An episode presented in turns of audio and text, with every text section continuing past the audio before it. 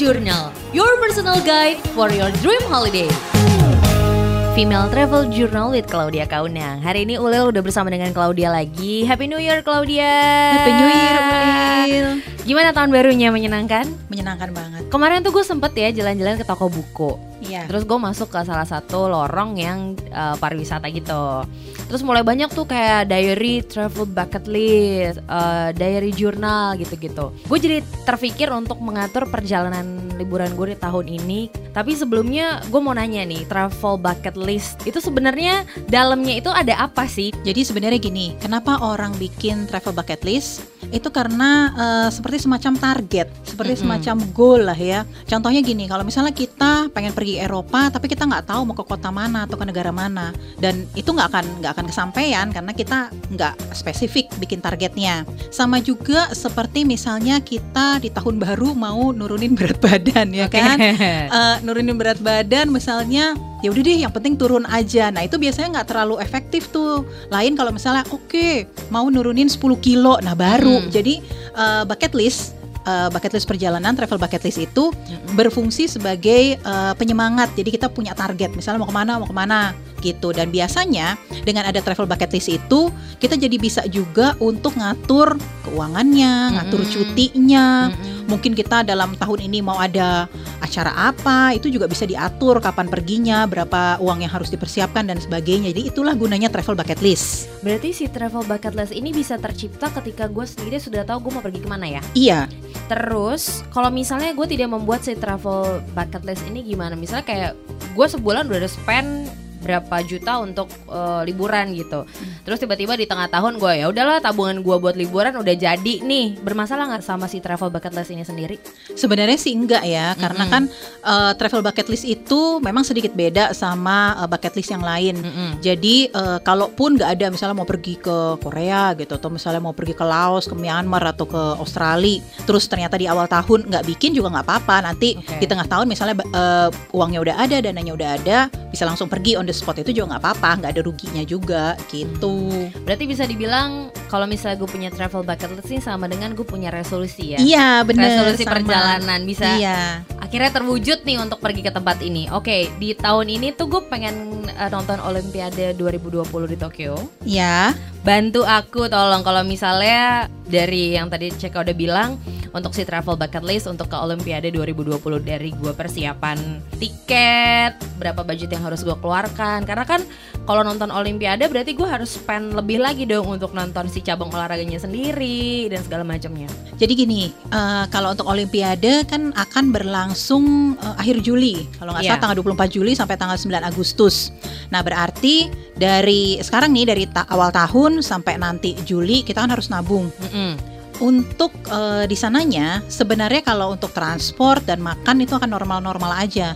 Cuma di masa periode Olimpiade 2020 ini harga penginapan akan menaik sekitar 30%. Penginapan akan naik 30%. Iya, jadi itu yang harus diantisipasi. Nah, apakah uh, bisa untuk booking eh, penginapan dari sekarang? Jawabannya bisa banget. Mm-hmm. Jadi kalau memang udah fix nih mau pergi misal antara tanggal 24 Juli sampai 9 Agustus mm-hmm. mungkin seminggu di antaranya atau mm-hmm. gimana, booking aja penginapannya dari sekarang. Oke. Okay. Dan pilih yang free cancellation. Oh iya iya iya. Jadi iya, kan iya. banyak tuh sekarang di online yeah. travel agent yang ada opsi uh, free, cancellation. free cancellation. Jadi tinggal pilih uh, jangan lupa untuk milih yang di dekat stasiun subway. Oke. Okay. Itu yang terdekat dengan si uh, Olimpiade itu ya berarti? Sebenarnya Atau kalau uh, deket sih nggak nggak masalah. Kalau deket dari uh, venue-nya nggak nggak perlu banget karena kan mm -hmm. sebenarnya Tokyo itu sangat terintegrasi bagus banget sih mm. transportasi. Jadi nggak nggak perlu harus di dekat venue. Yang penting di dekat subway station. Subway jadi nggak perlu uh, jalan terlalu jauh. Mm -hmm. Nah jadi pilih dulu hotel yang mau uh, di booking, okay. kemudian pilihlah yang free cancellation. Mm -hmm. Berarti kan udah kita nggak perlu bayar duluan. Jadi bayarnya on the spot. Mm -hmm. Nah uh, selama enam bulan ini dipersiapkanlah tiket pesawatnya mm -hmm. dan kemudian uh, budget buat hotelnya yang tadi udah di booking free cancellation. Okay. Misalnya selama satu minggu satu jutaan gitu per malam, berarti kan harus siapin 7 juta. Yeah. Dan kemudian tiket pesawatnya juga sekitar 7 juta, berarti udah 14 juta. 14 juta. Nah kemudian di sananya uh, mau makannya hemat-hemat, makan di kombini, mm -hmm. ataukah makannya mau yang kayak di resto. Mm -hmm. Karena sekali makan, kalau misalnya di resto-resto fast food gitu, itu sekitar 50 ribu sampai 75 ribu. Sekali makan ya? Sekali makan. Sehari tiga kali, 150 ribuan ribuan. Iya, berarti kali 7 150 ribu kali 7 1 juta 50 ribu. Itu kalau tanpa jajan. Kalau bisa pakai jajan kan ada lagi segala macam. Jadi itu yang harus dipersiapkan. Dan eh, budget tersebut mungkin sekitar 20 jutaan itu harus dibagi selama enam bulan. Jadi 20 juta dibagi 6 kira-kira setiap bulannya harus nabung tiga Tiga setengah juta. jutaan. Setengah, iya. Belum kalau misalnya mau beli oleh-oleh lah ini itu itu juga berarti harus nambah. Intinya itu aja. Hmm. Nah, enaknya kalau kita punya travel bucket list, jadi udah ketahuan kan, oke Olimpiade 2020, budgetnya sekitar 20 jutaan, saya punya waktu enam bulan untuk nabung, berarti udah ketahuan Januari harus save tiga setengah, Februari harus save tiga setengah, Maret, April, Mei, Juni juga sama dengan jumlah yang sama, kemudian Juli udah siap berangkat untuk Olimpiade 2020. Nah, itulah bener-bener benefitnya dari travel bucket list. Jadi kita udah tahu, oke eh, bulan ini save berapa, bulan depan, kemudian kalau misalnya memang harganya tiba-tiba kalau lagi ada event-event khusus begini harganya menaik kita juga sudah antisipasi.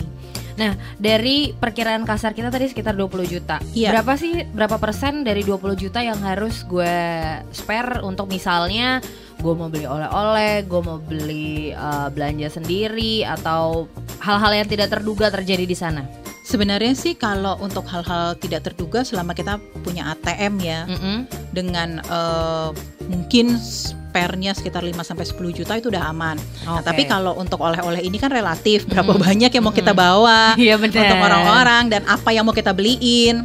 Karena sebenarnya kalau misalnya eh, makanan, oleh-olehnya makanan, kita bisa beli di Daiso. Iya. Itu yang eh, ada yang kayak kacang atau snack-snack itu satu package Mm-mm. itu sekitar 6 enam 6 kantong pa- kecil gitu.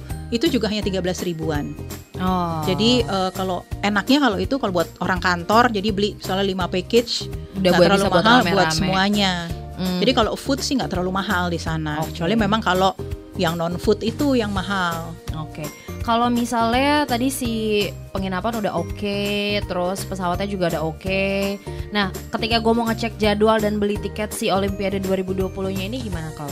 Jadi gini, nggak selalu menyarankan untuk beli tiket di awal, Awal. karena kadang kita nggak pernah tahu apa yang terjadi Mm-mm. di kemudian hari kan. Apalagi ya maksudnya kita udah rencana nih Olimpiade 2020 jalan Mm-mm. ke Tokyo, tapi ternyata ada sesuatu terjadi akhirnya, apalagi kalau tiket promo kan nggak bisa refund. Mm-mm. Eh, sebaiknya belilah tiket satu setengah bulan sampai dua bulan sebelum keberangkatan. Jadi jangan beli dulu nih Oke. sekarang. Sekarang masih awal tahun. Untuk itu, untuk tiket Perjalanannya- pesawatnya ya? Iya, untuk Oke. tiket pesawatnya. Tapi kalau hotel reservasi aja toh Nggak itu free apa-apa. cancellation. Iya. Jadi belilah mungkin sekitar bulan Mei, akhir Mei Iya. bisa. Jadi atau nggak awal Juni itu bisa bisa beli karena sebenarnya harga tiket juga nggak terlalu bedanya juga nggak terlalu jauh. Mm-mm. Harga tiket ke Tokyo dari Jakarta itu sekitar 5 sampai 7 jutaan. Mm-mm. Jadi memang kalau misalnya lagi ada event gini bisa sampai 7 jutaan. Terus kalau misalnya untuk jadwal si pertandingan itu mending gue hari H aja kali ya. Jadi gue Eh, bisa lihat siapa yang bertanding Iya. terus segala macam. Tapi kalau kayak kemarin tuh ngelihat ya nggak tahu sih ini beda ya ini Olimpiade yang kemarin kan adalah si Asian Games itu kan. Iya. Kita ngeliat Asian Games tuh animo masyarakatnya Luar biasa. luar biasa. Kira tiketnya sold out kayak gitu. Menurut Claudia sendiri perlu nggak sih gue misalnya ya seminggu atau dua minggu sebelum gue berangkat gue harus ngecek dulu beli dulu sendiri atau mending on the spot aja gitu. Sama kayak si tiket pesawat yang gue persiapin dua bulan sebelum gue berangkat. Kalau memang udah ada spesifik pertandingan tertentu yang mau ditonton, kenapa nggak beli dari awal? Oke. Kalau misalnya memang udah ada jadwalnya di internet, Mm-mm. jadi jangan eh, apa, jangan lupa untuk ngecek-ngecek terus websitenya mereka. Mereka pasti updated banget kan ya. Jadi misalnya udah pertandingan eh, renang gitu, yang cabang ini atau cabang itu, langsung aja beli. Tapi kalau sudah beli tiket Tiket pesawat, pesawat. Jadi Bukan kebalik ya. Kalau misalnya gue udah beli tiket Iya. pertandingan terus jadi gue menyesuaikan jadwal tiket pesawat gue. Agak Tergan- gambling ya. tergantung sih kalau misalnya memang ada yang benar-benar mau dituju nggak. Oh, kalau misalnya iya, iya, iya. Kayaknya spesifik banget harus lihat atlet ini, ya itu berarti tiket pesawat itu menyesuaikan. Menyesuaikan, Tapi kalau ya. misalnya ya udah yang penting lihat aja olimpiadenya atau mungkin opening ceremony atau misalnya closing cerem- ceremony-nya, berarti kan harus pilih salah satu kecuali kecuali lagi nih memang selama periode olimpiade mau ada di sana, sana. gitu. 24 Juli sampai Lumayan. 9 Agustus. Agak panjang ya. Iya. Duitnya nggak berseri loh kalau di sana terus-terusan dari opening sampai closing. Oke. Dan kalau misalnya di bulan-bulan itu di Juli sampai Agustus cuacanya lagi kayak gimana Claudia? Panas. Panas. Karena memang ini summer olimpiade ya. Mm-mm. Jadi hitungannya adalah olimpiade musim panas. Jadi bawalah baju-baju yang Eh, musim panas. Betul. Nggak justru malah bawa jaket banyak-banyak ya. Iya, malah panas banget nanti. Oke oke oke oke. Kalau begitu udah bisa jadi gambaran gue untuk mempersiapkan ke Olimpiade 2020. Iya. Nah, yang terakhir sebelum kita tutup, travel bucket list itu menurut Claudia sendiri apakah membantu atau gue punya cara lain untuk bisa bikin travel bucket list gue sendiri? Misalnya ya udah gue pakai laptop gue sendiri, gue bikin perencanaannya sendiri atau justru dengan buku tersebut jadi membantu gue lebih semangat. Kalau gue sih eh, semua resolusi itu ditulis tangan. Oke. Jadi eh, pakai buku atau di kertas dan gue punya Mm-mm. vision board juga. Mm-mm. Eh, jadi di situ gue tulis misalnya gue mau pergi ke sini, mau pergi ke sini di tahun ini apa yang harus gue siapin, berapa budgetnya dan waktunya kapan. Nah eh, ngomong-ngomong, eh, gue juga punya travel bucket list Iya. pastinya. Eh, setiap tahun minimal 5 negara baru. Lima negara Iya, baru. minimal 5 negara baru. Dan untuk tahun ini pengen ke Kolombia dan ke. Panama. Wow, enak itu Jadi eh, semoga kesampaian Panama. karena dari dulu Amin. penasaran banget sama yang namanya Panama Canal. Mm-mm. Jadi kan itu eh, apa namanya eh, ya terkenal banget lah ya Panama Canal itu dan Mhm, pengen juga ke Panama City dan ke Kolombia, ke Bogota dan sebagainya. Jadi eh, mudah-mudahan sih dari lima negara baru yang yang harus dikunjungi nih tahun Mhm. ini duanya di antaranya adalah itu. Tuh. Nah jadi eh, sekarang udah ditulis tuh.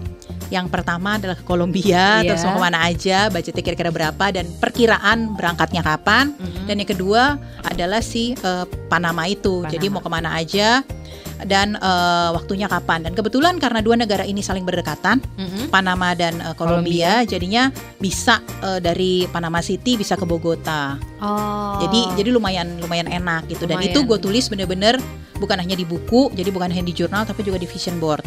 Jadi golo tahun ini harus kedua negara itu dari lima negara Iya. yang harus lo datangi tahun ini. Iya. Baik, mari kita bersama membuat travel bucket list supaya liburan tahun ini lebih menyenangkan. Oke. Dengerin versi lengkap Female Travel Journal di Spotify, Apple Podcast, Female Radio Apps, dan website femaleradio.co.id.